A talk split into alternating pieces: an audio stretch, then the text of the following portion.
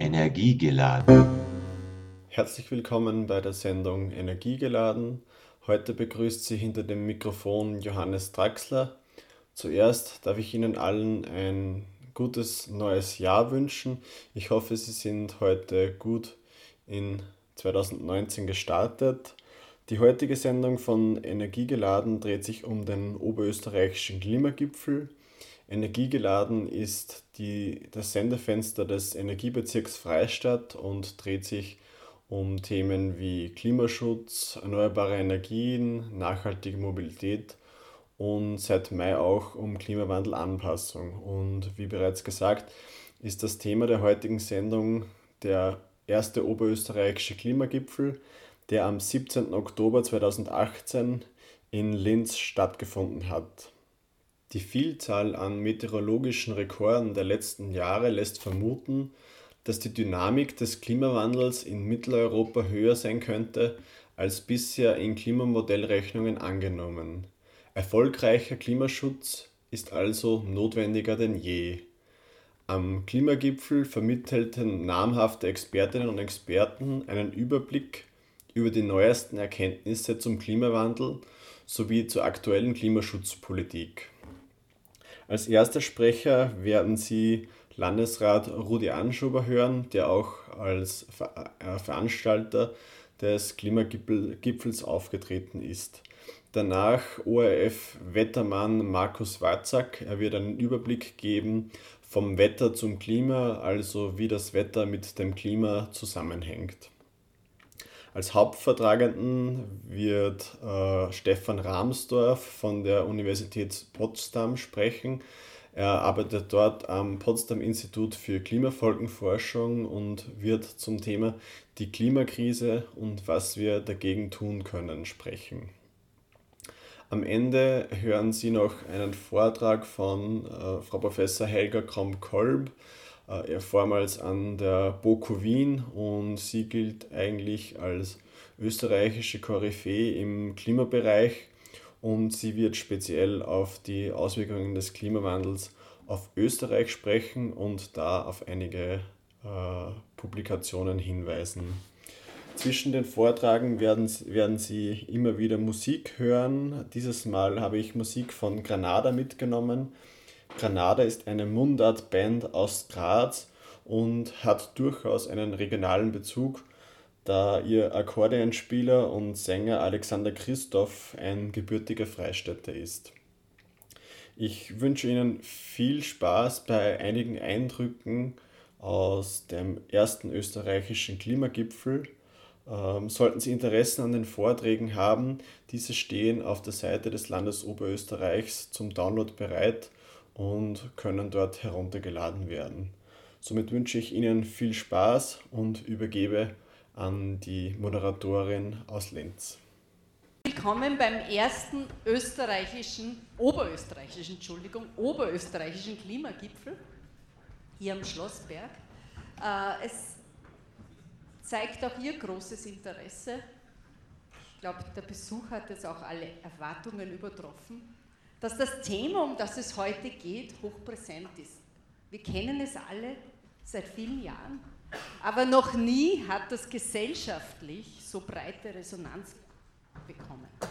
Das Thema des Klimawandels. Und was mich besonders freut, ist, dass auch einige junge Leute da sind, denn ich stelle immer wieder fest, bei den Jüngeren ist es schon viel selbstverständlicher, dass Klimawandel stattfindet und dass das etwas mit unserem eigenen Verhalten zu tun hat. Herzlich willkommen, mein Name ist Gertrud Leimüller, ich bin Innovationsexpertin und Gründerin von Vinovation und habe die Freude, Sie heute durch den Abend zu führen. So, und damit geht es auch bereits hinein ins Thema. Ich darf Sie bitten, Landesrat Rudi Anschober, was waren die Beweggründe für heute und auch so ein bisschen die Erwartungen? Die Lösung ist ja klar und offensichtlich. Wir brauchen eine Energiewende rasch. Dass das geht, merken wir in Oberösterreich. Wir haben im Bereich der Raumwärme seit dem Jahr 2003 fast 50 Prozent unserer Emissionen eingespart. Ja, es geht, es funktioniert, das ist auch wirtschaftlich eine Erfolgsgeschichte. Wir brauchen die Verkehrswende mit einem massiven Ausbau der öffentlichen Verkehrsmittel. wenn ein Referent heute äh, um 21 Uhr starten muss, dass er noch irgendwie heute Nacht nach Bischofshofen kommt, äh, dann ist das ein Zeichen dafür, dass wir noch nicht dort sind. Und wenn heute Schüler aus Scherding da sind, die haben überhaupt keine Chance mehr zu dieser Zeit, äh, dass sie heute noch nach Hause kommen. Das heißt, wir brauchen flächendeckend diesen Ausbau des öffentlichen Verkehrs, um ein echtes Angebot äh, zu realisieren. Wir brauchen die Ernährungswende. Wir wissen, Bio ist 30 Prozent bis 40 Prozent äh, weniger Emission, die damit verbunden ist. Wir wissen, äh, dass wir in Wirklichkeit den Fleischkonsum reduzieren müssen, schrittweise, ohne Verbote und Gebote, sondern auch vor allem durch Bewusstseinsmaßnahmen. Wir wissen, dass wir die klimaschädigenden Subventionen möglichst rasch reduzieren müssen. Wir haben weltweit, äh, Professor Ramsdorf, habe ich gesehen, hat es in der PowerPoint dann drinnen, äh, Milliarden Subventionen für fossile Energieträger. Ist es noch irgendwie nachvollziehbar? Es ist doch irgendwie krank, wenn ein Planet krank ist, dass man ihm dann statt der Medizin noch das gibt, was ihn krank gemacht hat und das noch fördert mit öffentlichen Geldern. Wir brauchen sowas wie eine ökosoziale Steuerreform und, und, und. Und all das ist dann eine Wirtschaftschance, wenn wir nicht allzu spät einsteigen. Denn je später wir einsteigen, desto schwieriger wird es, sozialverträglich und wirtschaftsverträglich machbar sein.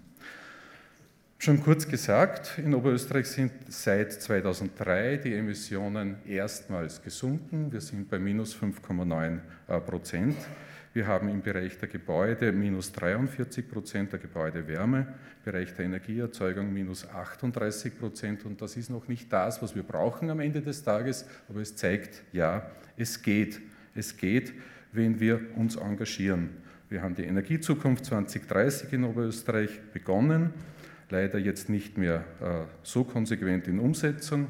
Wir haben eine Föst, äh, die versuchsweise jetzt in die Wasserstofftechnologie einsteigt, um Stahl aus CO2-freien Quellen zu produzieren. Eine unglaubliche Wirtschaftschance für diesen Standort und eine Notwendigkeit äh, aus meiner Sicht. Wir haben eine Messe zum Beispiel, die wäre fair, gerade am letzten Wochenende gelaufen, die zeigt, wie ein klimaverträglicher Wirtschaftsbereich in Zukunft ausschauen muss äh, und wie klimaverträgliche äh, Konsumation ausschauen kann und ausschauen muss, erfolgreiche Betriebe.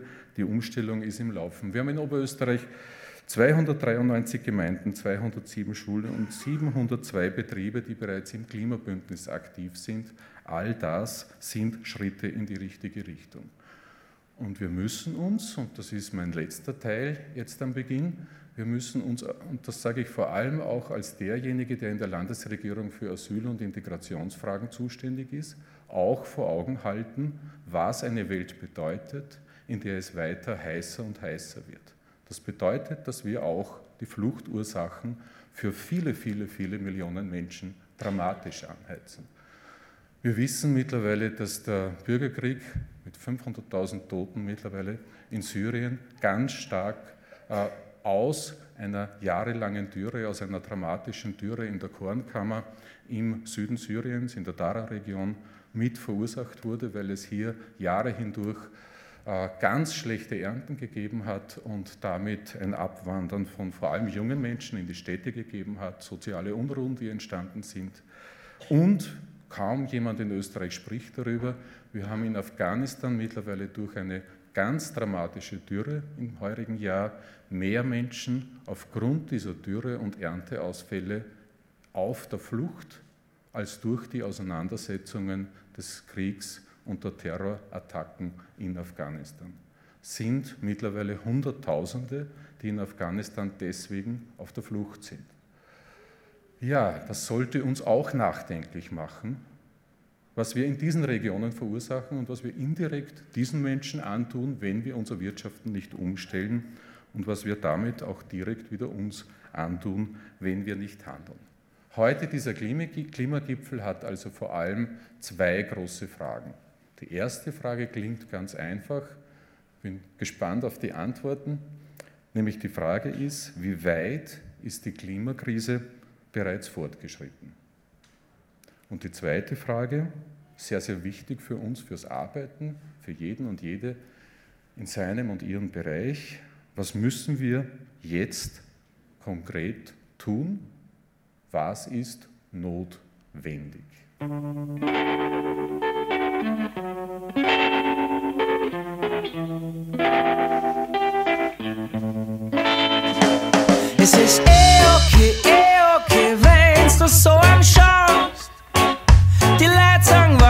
Gras, was immer dazu hast. Es ist alles so, alles so mit der Zeit entstanden. Ist kein Märchenschloss, außer vielleicht einzigen Gedanken. Es ist alles nur, alles nur wilde Spekulation, aber ich glaub, wir sind da richtig. Ja, was soll man denn noch sagen? Ist ja eh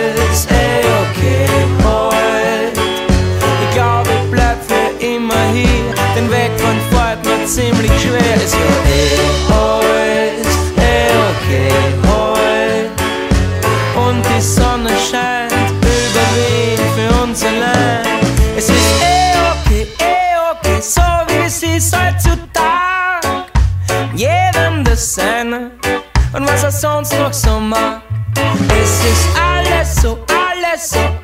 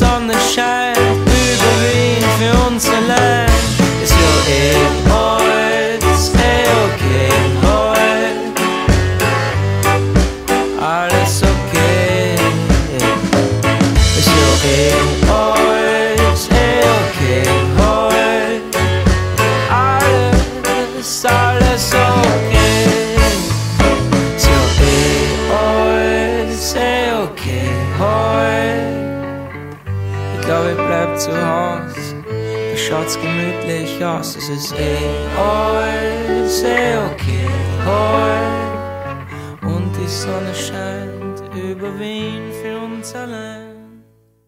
Herzlichen Dank, Herr Landesrat, für diese profunde und engagierte Einführung vom Lokalen zum Globalen und wieder zurück. Äh, Die die Dimension des Themas ist sehr groß und wir wollen heute versuchen, durch profunde Wissenschaft auch den Boden zu bereiten. Was sind Fakten? Was ist Glauben? Was ist zu tun? Was sind auch die nächsten Schritte auf der nationalen Ebene, also auch auf der europäischen Ebene? Und um diese Brücke zu schlagen, geht es natürlich auch stark um Betroffenheit. Und ich möchte gern mit dem Wetter starten. Das Wetter, wie es im heurigen Jahr war, und ich bitte zu mir Markus Watzak, der neue Leiter der ORF TV Wetterredaktion.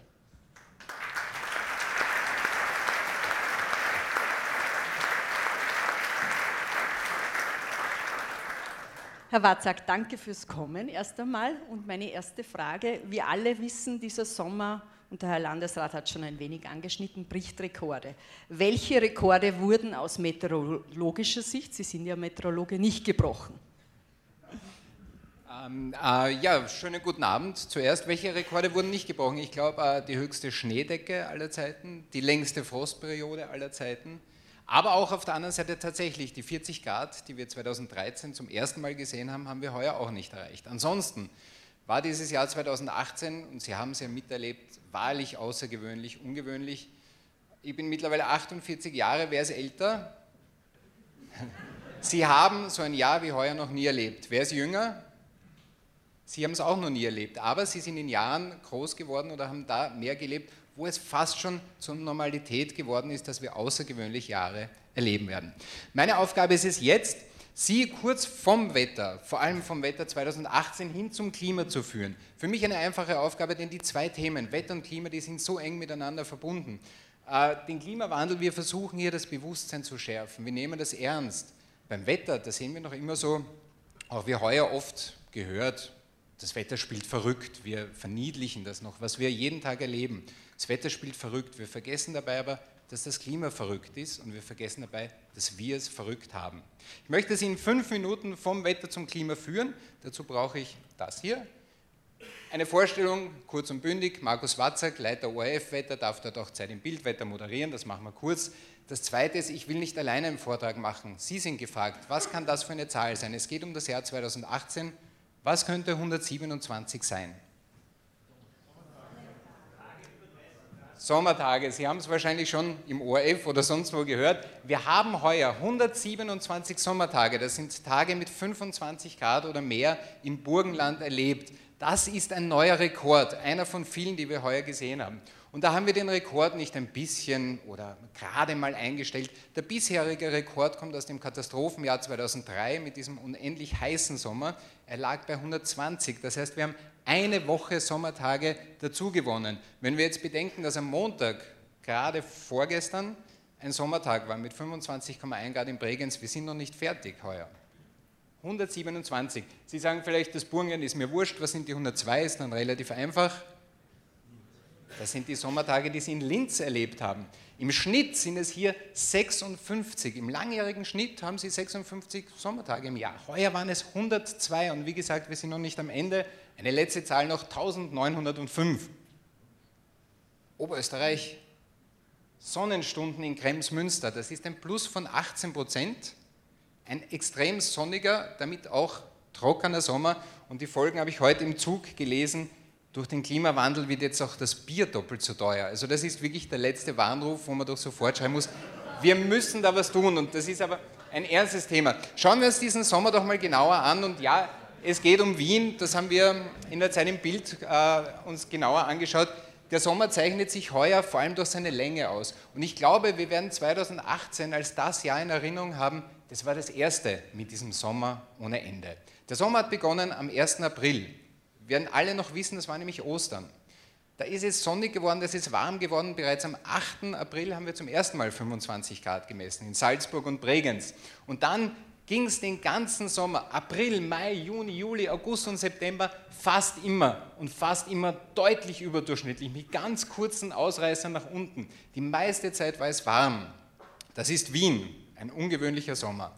Ohne Ende, bis jetzt. Wir sind gestern noch mit einem kurzen Leibwald draußen gesessen. Werden Sie wieder sagen, ist doch Wien, ist mir wurscht. Wie schaut es in Linz aus? Schauen wir uns das ganze Jahr in Linz an. Wir hatten kalte Phasen. Sie können sich vielleicht erinnern, eine im Februar, eine im März, da war es wirklich richtig kalt.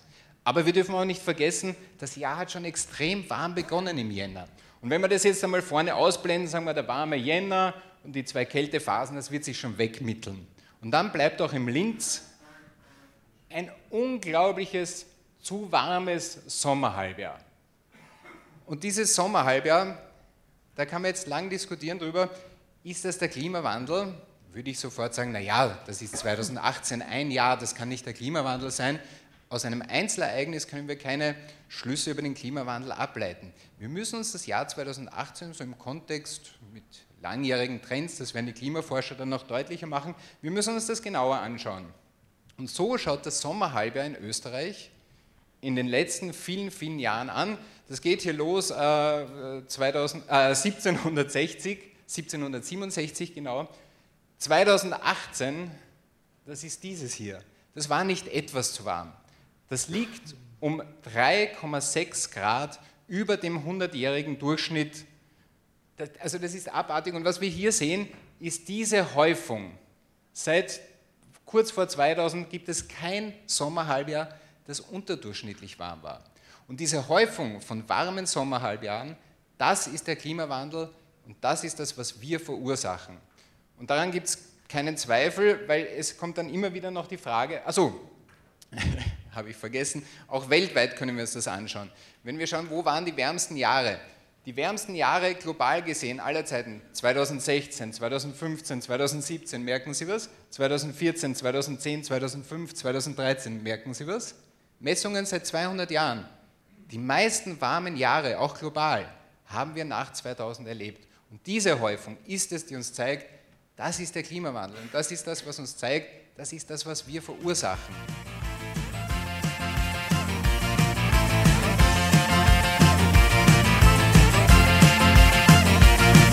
verloren und ohne Sorgen. Und es wäre schön, aber so ist leider nicht.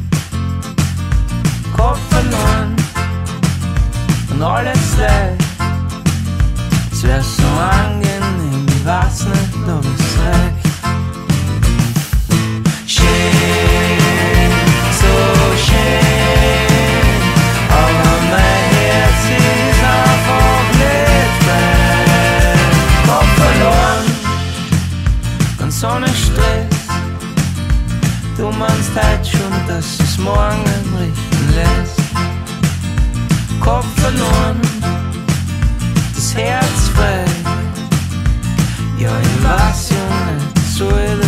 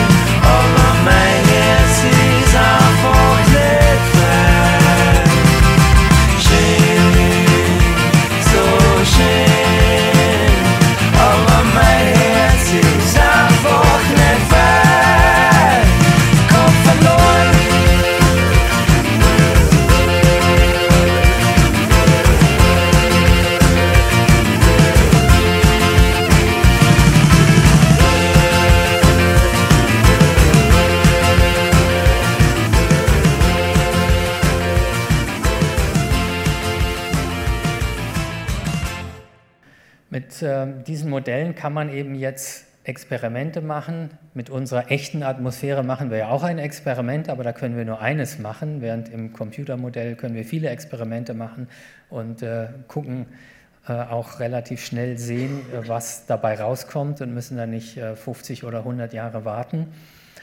Und da werden eben ganz viele Szenarien durchgespielt. Szenarien heißt so nach dem äh, Wenn-Dann-Prinzip macht man verschiedene Annahmen über verschiedene Mengen an Treibhausgasemissionen zum Beispiel und guckt, was bedeutet das dann für die globale Temperaturentwicklung. Äh, Da gibt es äh, hunderte solche Szenarienrechnungen. Ich habe hier nur mal so zwei Extreme gezeigt, dieses blaue und das rote. Das rote wäre praktisch so ein äh, sehr, ich würde sagen, fast Worst Case, wenn wir ein weiteres Wachstum der CO2-Emissionen zulassen, noch bis zum Ende des Jahrhunderts. Das blaue ist ein Klimaschutzszenario. Sie sehen in der, in der kleineren äh, Grafik da drin äh, die Emissionen dazu, die fossilen CO2-Emissionen. In dem blauen Fall knicken die etwa jetzt ab und gehen da nach unten bis auf Null. Und äh, die dazugehörige Temperatur, das sehen Sie eben an der blauen Kurve im großen Bild, die bleibt mit einer guten Wahrscheinlichkeit unter der 2-Grad-Grenze. Das Blaue wäre also ungefähr das, was äh, im Pariser Abkommen vereinbart worden ist. Und darauf werde ich am Ende des Vortrags nochmal etwas genauer zurückkommen, wie schnell wir eigentlich die Emissionen reduzieren müssen, um das Pariser Abkommen zu erfüllen. Vorher allerdings noch ein paar äh, Worte über die Auswirkungen der Erwärmung. Sie sehen hier in dieser Computeranimation, die, die ist übrigens schon ziemlich alt, von 2002, aber es ist einfach eine schöne Animation. sieht in den moderneren Modellen letztlich genauso aus. Sie sehen da äh, einfach ein Erwärmungsszenario, die Jahreszahl können Sie erkennen und Sie sehen erstmal die Temperaturabweichungen, Anomalien kommen und gehen mit dem Wettergeschehen, aber so langsam setzen sich die orangenen Töne durch, besonders in der Arktis. Da sieht man eben diese überproportionale Erwärmung der Polargebiete aufgrund der Rückkopplung durch die schwindenden Eis- und Schneebedeckungen, die damit einfach weniger Sonnenlicht zurückspiegelt. Ein weiterer Hotspot aus ähnlichem Grund ist äh, der Himalaya-Raum hier. Und was man auch sehr schön sehen kann hier ist, dass die Meeresgebiete kühler bleiben als die Landmassen, äh, weil eben die Meere sich nicht so schnell aufheizen und es außerdem äh, Verdunstung gibt von dem Meerwasser. Da gibt es ein unbegrenztes Wasserreservoir, was auch eine kühlende Wirkung noch hat. Das bedeutet aber, dass in einem solchen Szenario wie diesem hier, wo die globale Mitteltemperatur um 4 Grad angestiegen ist, dass äh, die meisten Landmassen um 6 oder mehr Grad wärmer geworden sind. Und das ist äh, in den Auswirkungen, denke ich, wäre das ein verheerendes Szenario, wenn wir das zulassen würden.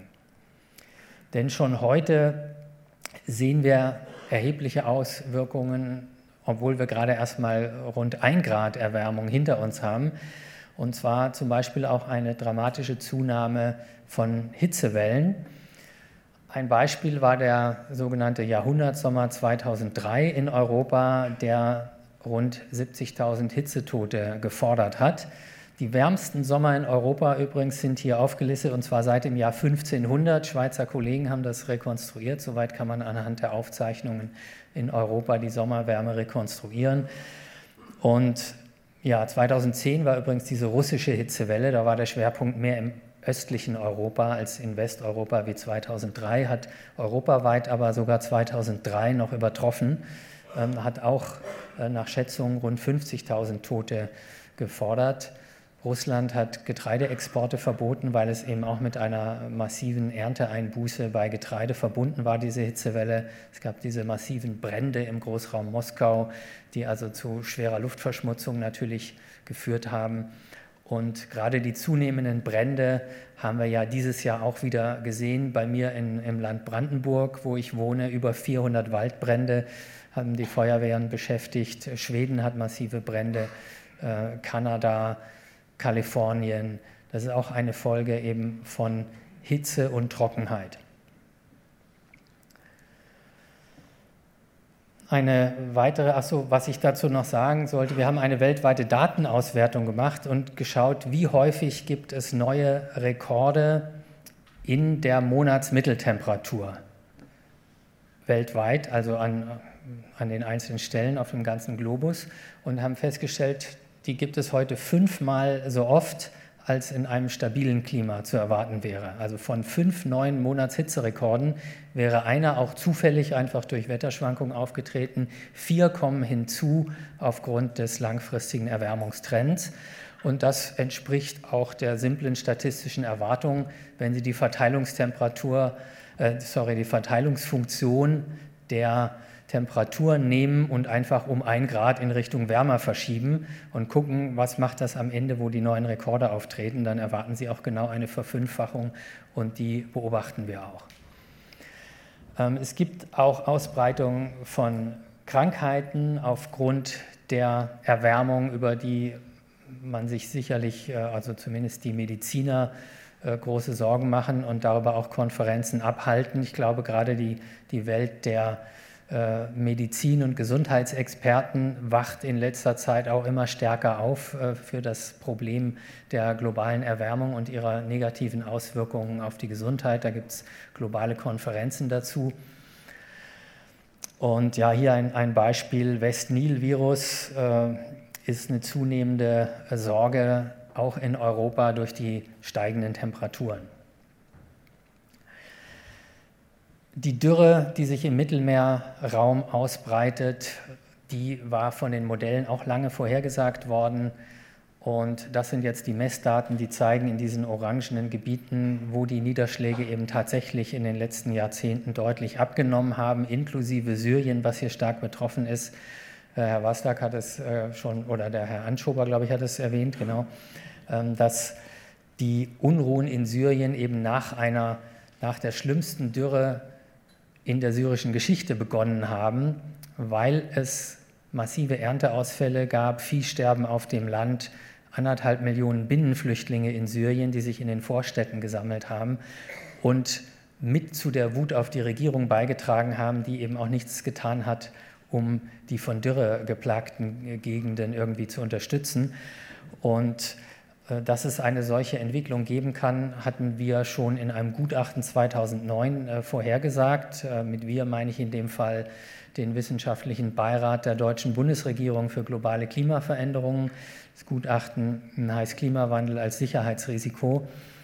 Und das Szenario, dass ein fragiler, schon konfliktträchtiger Staat durch große Ernteausfälle nach Wetterextremen dann destabilisiert werden kann und zu einem Failed State wird, das haben wir damals schon als eine der Risiken der globalen Erwärmung geschildert. Und es gibt eben diese Studien hier aus den äh, Proceedings der National Academy zum Beispiel, die äh, ganz klar hier diese Kausalität zwischen äh, globaler Erwärmung, CO2-Anstieg, der syrischen Dürre und den äh, dann folgenden Massenprotesten darlegen. Für die Zukunft ist im Mittelmeerraum äh, auch nichts Gutes zu erwarten. Das ist auch ein wichtiger Grund, um die Erwärmung möglichst auf 1,5 Grad und nicht auf 2 Grad nur zu begrenzen.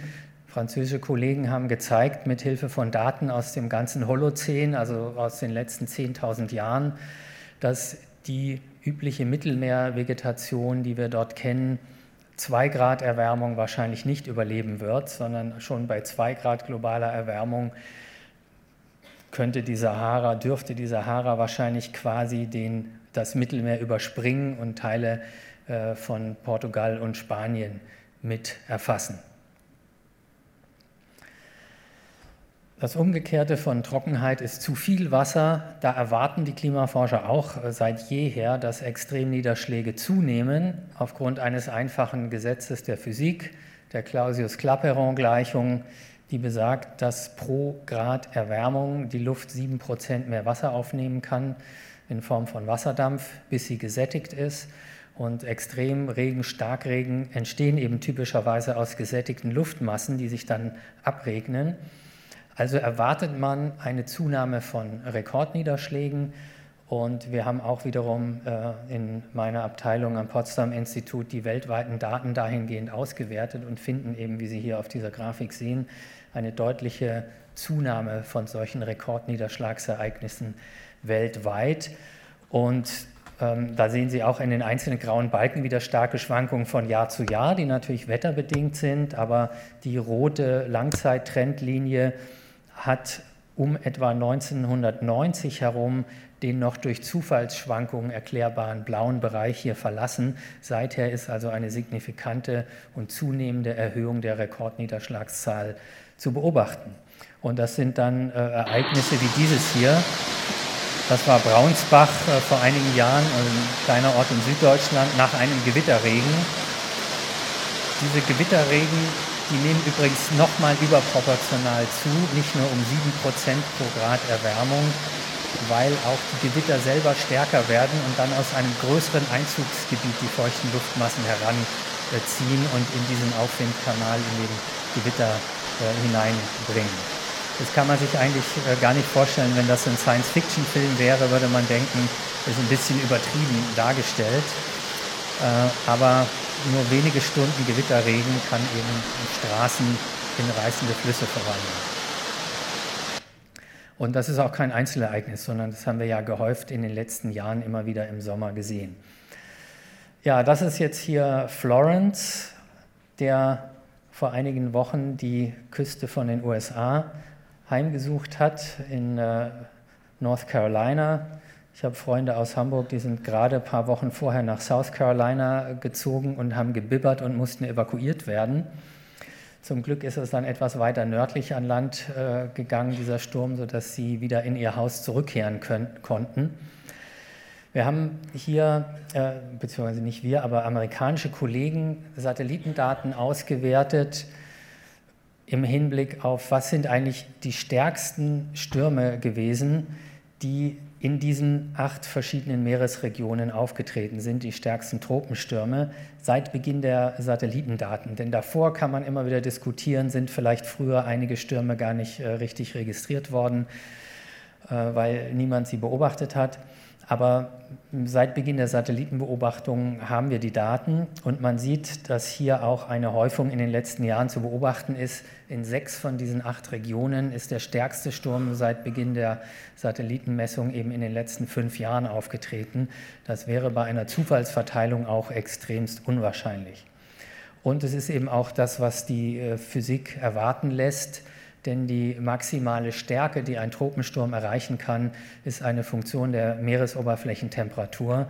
Deswegen gibt es diese Stürme ja auch nur in den Tropen, weil es äh, die Energie aus dem warmen Meerwasser stammt für diese Stürme. Noch eine weitere Folge der Erwärmung ist der Anstieg des Meeresspiegels. Das ist auch simple Physik. Meerwasser dehnt sich aus, wenn Sie es erwärmen und Kontinentaleis schmilzt, wenn sie es erwärmen. Und das führt eben beides zusammengenommen zu diesem heute beobachteten Meeresspiegelanstieg. Ähm, sie sehen auch, dass der Meeresspiegel, äh, soweit wir es rekonstruieren können, davor stabil war. Wir wissen das auch aus, aus Fischteichen, zum Beispiel aus der Römerzeit vor 2000 Jahren, dass die auf einem äh, ähnlich, für ein ähnliches Wasserniveau konstruiert waren, äh, wie wir das eben auch bis vor 100 Jahren noch hatten und dass eben der Meeresspiegel tatsächlich einige Jahrtausende stabil war, bevor er dann im späten 19. Jahrhundert äh, begonnen hat, hier wieder anzusteigen. Wir haben 20 Zentimeter Anstieg inzwischen und davon ist mit hoher Wahrscheinlichkeit eben auch der größte Teil menschengemacht. Für die Zukunft sehen Sie hier wieder dasselbe rote und blaue Szenario. Anders als bei der Temperatur liegen die hier sehr nah zusammen. Warum? Weil der Meeresspiegel eben mit viel größerer Trägheit reagiert als die Temperatur. Das ist einerseits erstmal eine gute Nachricht, denn wenn er das nicht täte, hätten wir jetzt schon einen viel höheren Meeresspiegelanstieg als diese 20 Zentimeter.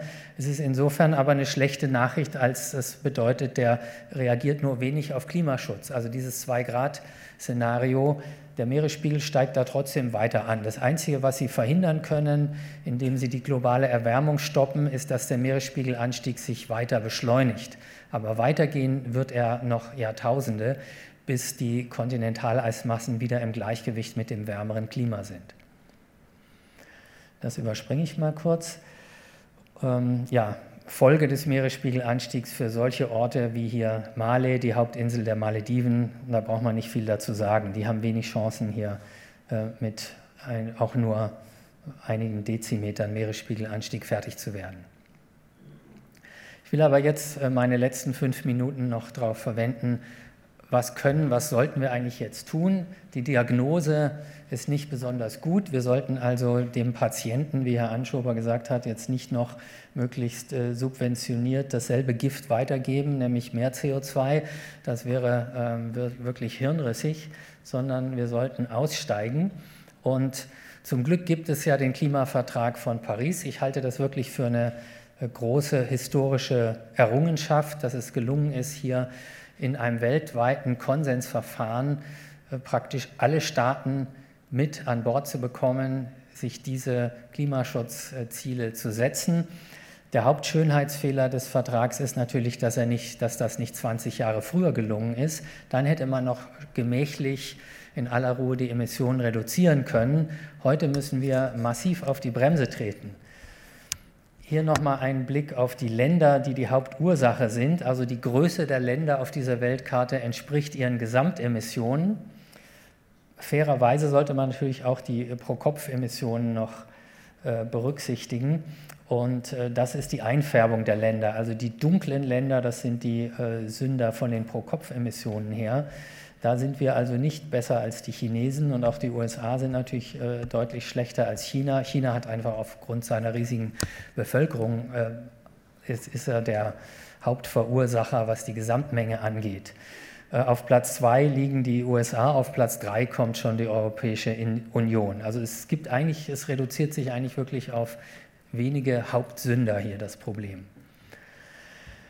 Um das Pariser Abkommen äh, einzuhalten, müssen wir die Emissionen eben sehr rasch runterfahren. Und diese durchgezogenen Linien zeigen drei Szenarien, die vereinbar mit den Zielen des Pariser Abkommens sind, also deutlich unter zwei Grad bleiben. Und diese drei Szenarien haben alle dieselbe Gesamtemissionsmenge. Das ist die Fläche unter den drei farbigen Kurven, nur mit unterschiedlichen Zeitpunkten, an dem die globale Emissionswende gelingt. Und Sie sehen, dass äh, wenn, man, wenn sie jetzt 2016 gelungen wäre, die Emissionswende, dann hätte man noch einigermaßen langsam die Emissionen mindern können bis 2045 auf Null.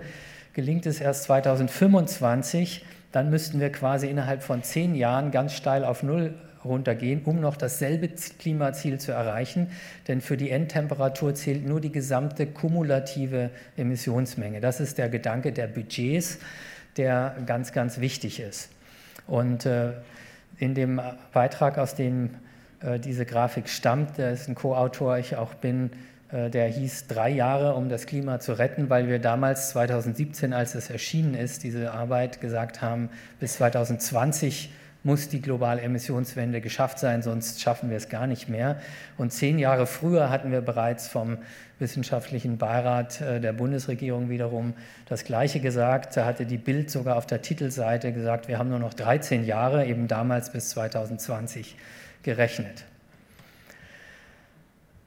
Ja, das, eine gute Nachricht will ich nicht verhehlen. Das sind die globalen Emissionen. Und sie sind tatsächlich seit einigen Jahren auf so einem Plateau angelangt und steigen nicht mehr so rasch weiter. Das ist der Schätzwert für 2017. Der ist noch unoffiziell, kann sich noch etwas ändern. Der Bericht ist noch nicht öffentlich. Ähm, aber zumindest scheint sich diese Kurve abzuflachen. Es ist also durchaus denkbar, dass wir jetzt gerade auf dem Kipppunkt sind, ab dem demnächst in wenigen Jahren hoffentlich die weltweiten Emissionen sinken. Lassen Sie mich ganz kurz noch äh, sagen, so ein paar schlaglichtartige Maßnahmen, die man ergreifen muss aus einer Arbeit von Johann Rockström und Kollegen in Science. Johann Rockström ist übrigens einer der beiden neuen Direktoren unseres Instituts seit äh, einigen Wochen. Wichtigster erster Punkt, ein sogenannter No-Brainer, ist die Subventionen für fossile Energie beenden. Derzeit 500 bis 600 Milliarden Dollar pro Jahr, etwa so viel, wie man bräuchte, um die globale Energiewende hin zu 100 Prozent Erneuerbaren zu schaffen. Da müsste auch ungefähr 500 bis 600 Milliarden im Jahr investieren dafür. Man braucht einen CO2-Mindestpreis. Ähm, Großbritannien hat durch einen CO2-Preis von etwa 30 Euro pro Tonne die Kohle komplett äh, verdrängt und die fossilen Emissionen Großbritanniens sind inzwischen innerhalb weniger Jahre auf das Niveau von 1890 zurückgefallen. Es geht also, wenn man es will. Ja, keine Zulassung von Verbrennungsmotoren mehr. Klar, wenn wir 2040 gar nichts Fossiles mehr emittieren, können wir dann keine fossilen Autos mehr fahren. Dann müssen wir spätestens zehn Jahre davor aufhören, neue auf die Straßen zu bringen. Anteil der Erneuerbaren müsste man alle fünf bis sieben Jahre verdoppeln. Dann reicht es quasi mit exponentiellem Wachstum aus, um bei 100 Prozent vor 2040 zu sein. Und diese Verdopplung alle fünf bis sieben Jahre, die ist tatsächlich in den letzten 15 Jahren passiert. Also auch nicht undenkbar. Kohleausstieg für Deutschland und Polen natürlich sehr relevant und sofortiges Moratorium neuer Kohlekraftwerke. Ich komme jetzt zum Schluss und wollte noch eine optimistische Grafik zeigen, nämlich das sind die Prognosen der Internationalen Energieagentur in ihren Berichten, die hier jedes Jahr gemacht werden, wie sich die Photovoltaik weiterentwickeln wird. Und Sie sehen hier immer, diese gestrichelten Linien sind immer die Jahresprognosen, immer ein Jahr später angesetzt und die rote Kurve ist die tatsächliche Entwicklung. Also die Internationale Energieagentur ist erstaunlich äh, lernresistent und versucht immer wieder zu prognostizieren, dass der Ausbau sich nicht weiter beschleunigt, aber er tut es eben immer doch.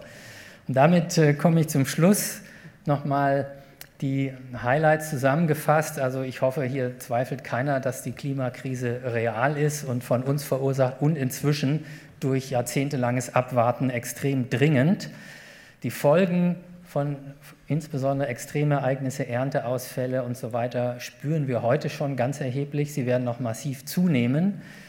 Deswegen müssen wir das Pariser Klimaabkommen eben umsetzen. Und zwar nicht die Selbstverpflichtung der einzelnen Staaten, die völlig ungenügend sind, sondern die Ziele, also deutlich unter zwei Grad zu bleiben.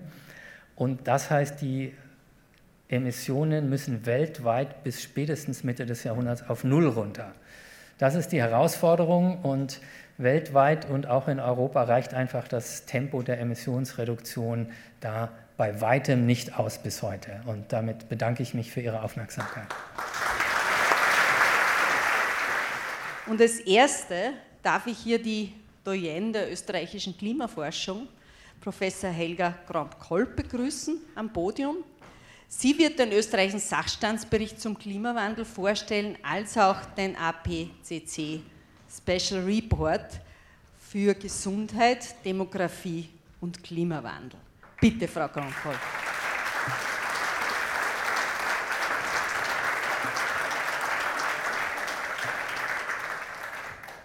Dankeschön. Vielleicht darf ich, bevor ich mit meinen Folien beginne, noch an den letzten Ausführungen anschließen. Wenn wir weltweit mit 600 äh, Gigatonnen rechnen, die noch an CO2 in die Atmosphäre eingebracht werden können, die Zahl, die Kollege Ramsdorf genannt hat, und das auf Österreich umlegen, Österreich hat ungefähr ein Tausendstel der Weltbevölkerung, das heißt, uns steht ein Tausendstel davon zu. Das heißt, das sind ungefähr 600 äh, Millionen Tonnen CO2. Wir emittieren derzeit rund 80 Millionen Tonnen pro Jahr. Das heißt, bei dieser Zahl haben wir noch acht Jahre, bei dieser Emission, die wir haben, bevor wir auf Null sein müssen. Wenn wir mehr als acht, acht Jahre ist ungefähr 2025, äh, wenn wir mehr als acht Jahre haben wollen, dann müssen wir jetzt sehr rasch herunter mit unseren Emissionen. Dann haben wir sozusagen vom Kuchen länger etwas, wenn wir kleinere Stücke äh, essen. Äh, also Sie sehen, das ist eine enorme Herausforderung für Österreich. Äh, nicht nur für Österreich, aber für Österreich auch. Aber es ist die Herausforderung, die, die, die einzige Art, diese, äh, diese, diese Notwendigkeit ethisch korrekt zu sehen. Und da habe ich noch großzügig für Österreich gerechnet, weil wir eigentlich den Schwellen- und Entwicklungsländern mehr geben sollten von dem Kuchen, als wir selber verbrauchen. Ähm, Derzeit sind in Österreich noch jede zweite Heizung fossil und über 80 Prozent des Verkehrs fossil. Das heißt, Sie sehen, wie groß die Herausforderung ist. So, jetzt zum, zum äh, Sachstandsbericht. Vielleicht zuerst ähm, ein kurzes Wort dazu. Ja. Äh, die österreichische Klimacommunity hat äh, im Jahr 2010 äh, gefunden, dass es an der Zeit ist, nicht nur IPCC, also große globale Berichte zu haben, äh, sondern den Österreichern und Österreicherinnen auch zu sagen, was wissen wir über das Klima in Österreich. Und da haben praktisch alle mitgemacht, von den Klimafachleuten, also im Atmosphärenfachleuten bis hin zu den Ökonomen und äh, also die ganze Spannbreite. Und wir haben gemeinsam diesen österreichischen Sachstandsbericht Klimawandel 2014 herausgebracht. Ein dickes Werk, es, es ist am Internet erhältlich, äh, ist immer noch aktuell. Wir wollen den nächsten Bericht 2024 herausbringen. Wir müssen aber noch das Geld dafür aufstellen.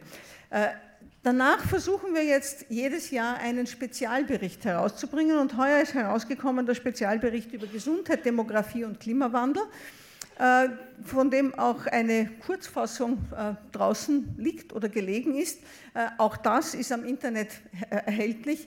Äh, nächstes Jahr wird es um Tourismus gehen und im Jahr darauf um Landnutzung, äh, Landwirtschaft. Also wir versuchen sozusagen äh, vertieft in einzelne Fachbereiche hineinzugehen. Und ich möchte Ihnen ein paar Ergebnisse von beiden Berichten jetzt zeigen, die im Grunde genommen äh, heißen, was bedeutet das Ganze für Österreich. Sie sehen hier die Temperaturentwicklung in Österreich. Das, der bunte Teil auf beiden Seiten, der bunte Teil ist der, der schon hinter uns liegt und der graue Teil ist das, was noch vor uns liegen könnte, je nachdem, welches Szenarium äh, dann tatsächlich eintritt. Äh, wenn das Pariser Abkommen eingehalten wird, dann ist es sicher weniger als das. Äh, aber Sie sehen, das, was noch vor uns liegt, ist mehr als das, was schon hinter uns liegt. Hinter uns liegt eine Erwärmung von ungefähr 2,3 Grad. Äh, ja, und vor uns liegt eine, je nachdem, äh, was passiert. Aber selbst bei einem, beim Einhalten des Pariser Abkommens wird das immer noch in der Größenordnung von weiteren zwei Grad etwa bei uns der Fall sein. Diese Abbildung kennen Sie schon, die brauche ich Ihnen nicht zeigen. Ähm, die erhöhte Temperatur im Sommer heuer oder eigentlich über das ganze Jahr, äh, die ähm, von Kollegen Watzlack ja am Anfang schon gezeigt wurde, hat dazu geführt, dass die, die Pflanzenwelt viel früher dran ist als sonst und was Sie hier sehen, ist auf der, auf der X-Achse, also auf der unteren Achse, die Monate, die einzelnen Monate und aufgelistet sind verschiedene äh, Pflanzen. Und immer wenn der Fleck rot ist, dann heißt das, dass diese Pflanze früher dran war, als sie normalerweise dran ist, zum Beispiel mit den ersten Knospen, mit der ersten Blüte, mit dem ersten reifen Apfel. Und diese Unterschiede sind bis zu zwei Wochen, also bis zu zwei Wochen früher als im langjährigen Durchschnitt sind beobachtet worden. Interessant ist natürlich die Frage, wie es weitergeht. Und Sie sehen hier für zwei solche mögliche Szenarien, die beide über dem Pariser Abkommen liegen. Äh, die Temperaturverhältnisse in Österreich. Die linke Abbildung ist jeweils äh, sozusagen in den nächsten 30 Jahren. Die mittlere ist das so über das, die Mitte des Jahrhunderts und die rechte ist Ende des Jahrhunderts. Und Sie sehen sozusagen, äh, natürlich der Temperaturanstieg nimmt mit der Zeit zu. Sie sehen aber auch den Unterschied zwischen der oberen Reihe und der unteren Reihe. Das heißt, äh, äh, je mehr wir emittieren, desto deutlicher wird dieser Temperaturanstieg. Also das hat wirklich Konsequenzen, ob wir Treibhausgase reduzieren oder nicht. Hier ein, äh, eine Berechnung der Hitzetage, einerseits unter Tropennächte, andererseits. Hitzetage sind Tage mit Temperaturen über 30 Grad. Äh, Tropennächte sind Tage, in denen die Temperatur bei Nacht nicht unter 20 Grad sinkt. Und das ist ganz wesentlich, weil in der Nacht erholt sich der Körper, in der Nacht kühlen die, die Gebäude aus. Wenn die Temperatur nicht sinkt, dann fehlen diese beiden Effekte. Und wenn wir nur den mittleren Bereich, also den, den oberösterreichischen Bereich, der hier eingeringelt ist, anschauen, dann sehen wir, dass äh, äh die Hitzetage jetzt so in der Größenordnung von 10 bis 15 liegen und dann bei 40 ungefähr liegen werden. Ja, äh, Niederschlag, nicht viel Veränderung, äh, keine, keine klares Signal in der oberösterreichischen Gegend, äh, jetzt äh, klimatologisch gesehen. Das ist in anderen Gegenden durchaus anders. Sie sehen hier im Südosten Österreich eher eine abnehmende Tendenz. Aber nicht zuletzt eine Folge dessen, dass es im Winter eher mehr Niederschlag geben wird und im Sommer eher weniger Niederschlag. Der weniger, das weniger Niederschlag heißt zugleich aber, dass äh, dieser Niederschlag sehr viel häufiger in Form von starken Gewittern stattfinden wird. Das heißt, starke Gewitter, Trockenheit, starke Gewitter. Und Sie sehen hier die Entwicklung der Häufigkeit starker Gewitter in Österreich für diese zwei Szenarien. Und äh, Kollege Ramsdorff hat schon erwähnt, pro 1 Grad Erwärmung ungefähr 7 bis 10 Prozent mehr Niederschlagsmenge möglich. Wir haben jetzt schon plus 2,3 Grad. Das heißt, äh, wir haben jetzt schon größenordnungsmäßig ein Viertel mehr Niederschlag pro äh, Gewitterereignis im Extremfall. Ja, das bewirkt viele andere Veränderungen. In dem Fall geht es um die Ambrosie. Wie, wie äh, entwickelt sich, äh, die, wo tritt die Ambrosie auf in Österreich? Links unten, wo sie jetzt schon auftritt, und äh, rechts ähm, also Entschuldigung, falsches, falsche, falsch geschaltet, es geht um die Fichte hier, nicht um die Ambrosie. Das Bild schaut ganz ähnlich aus und das ist eben das Typische, es wandert alles nach Österreich herein. Äh, die Alpen sind ein bisschen ein Schutz. Hier geht es um die Fichte, also links dort, wo die Fichte noch sich wohlfühlt, äh, grün, äh, wo sie sich nicht mehr wohlfühlt, rot und rechts unten die Klimaänderung allein, rechts oben die Klimaänderung plus Borkenkäferbefall. Also Sie sehen wirklich eine, eine dramatische Veränderung wird sich in unseren Wäldern abspielen. Ja, äh, zur Gesundheit. Wir haben uns überlegt, was ist das dringlichste Problem in der Gesundheit und das möchte ich Ihnen kurz noch zeigen. Äh, die Dringlichkeit hängt ab davon, wie stark ist die Veränderung, also das vom Klima. Äh, die zweite Frage ist, wie viele Menschen sind betroffen und die dritte Frage ist, welche Gesundheitsfolgen hat das. Äh, also wie stark ist die Betroffenheit? Und ähm, wenn man sich das anschaut für verschiedene Faktoren, Sie können es hier nicht lesen, dann ergibt sich eine Reihung und diese Reihung ist hier kurz zusammengefasst. An allererster Stelle in Österreich die Hitze, äh, weil sie sehr stark im Klima auftritt, weil sehr viele Menschen betroffen sind äh, und die, das, die Folgen, wie Sie gehört haben, durchaus dramatisch sein können. An zweiter Stelle überraschenderweise die Pollen, von denen es mehr geben wird, über eine längere Saison sein wird und möglicherweise auch aggressiver. An dritter Stelle die Luftschadstoffe, das ist vor allem Ozon in den Hitzeperioden und Feinstaub, wenn wir sehr viel mehr Biomasse in ungeeigneten Technologien verbrennen. Und unten sind dann die Extremereignisse, die mit Wasser zusammenhängen, also Starkniederschläge, Hochwasser, Dürre und Muren- und Erdrutsche. Alles das können Sie genauer nachlesen in den Berichten, die Sie am Internet leicht finden können. Ich danke für Ihre Aufmerksamkeit.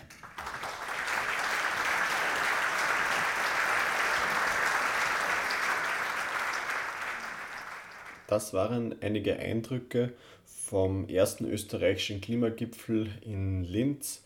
Ähm, er wird auch nächstes Jahr wieder im Oktober stattfinden mit neuen tollen Vortragenden. Also Sie können gespannt sein und auch selbst an der Veranstaltung teilnehmen. Die Veranstaltung wird auf jeden Fall wieder seitens des Landes Oberösterreichs beworben und auch seitens des Klimabündnisses und auch wir vom Energiebezirk Freistadt werden die Veranstaltung äh, publizieren, sobald ähm, der genaue Termin dafür feststeht. Ähm, die Musik kam, wie gesagt, von Granada, unter anderem mit den Liedern Eh okay und Kopf verloren. Und am Schluss darf ich noch einen kurzen Veranstaltungshinweis oder einen kurzen Hinweis anbringen. Der Energiebezirk Freistadt äh, hat bei der Ausschreibung Elektromobilität in der Praxis letztes Jahr ein erfolgreiches Projekt eingereicht, welches noch bis Ende Jänner läuft. Und im Rahmen dieses Projektes sind Jugendmitgliedschaften für den Müllferl um 99 Euro zu zeichnen, anstatt von 360 Euro. Das heißt, alle Führerscheinbesitzerinnen unter 25 Jahren können diese verbilligte Mitgliedschaft um 99 Euro zeichnen. Die anderen Konditionen sind wie bei einer vollen Mitgliedschaft, also man hat 52 Freistunden und jede weitere Stunde kostet 3,90 Euro. Es ist eine vollwertige Mitgliedschaft, das heißt auch, dass der engere Familienkreis kann mit dieser Mitgliedschaft das E-Car-Sharing nutzen und somit auch den Fahrspaß des Elektroautos genießen. Wir vom Energiebezirk Freistadt äh, betreiben fünf Autos im Bezirk Freistadt, nämlich in Freistadt, in Lasberg, in Neumarkt, in Bregarten und in Königswiesen. Es, weiters gibt es Autos in St. Georgen am Walde, Alberndorf, Altenberg, Gallneukirchen, Bad Leinfelden, Zwettl an der Rodel und in Stereck. Also sollten Sie irgendjemanden kennen oder selbst Interesse haben, melden Sie sich bis spätestens Ende Jänner im Büro vom Energiebezirk Freistadt. Somit wünsche ich Ihnen noch einen schönen Ausklang des Tages heute zu Neujahr und freue mich, Sie wieder Anfang Februar begrüßen zu dürfen, wenn es wieder heißt Energiegeladen. Schönen Nachmittag.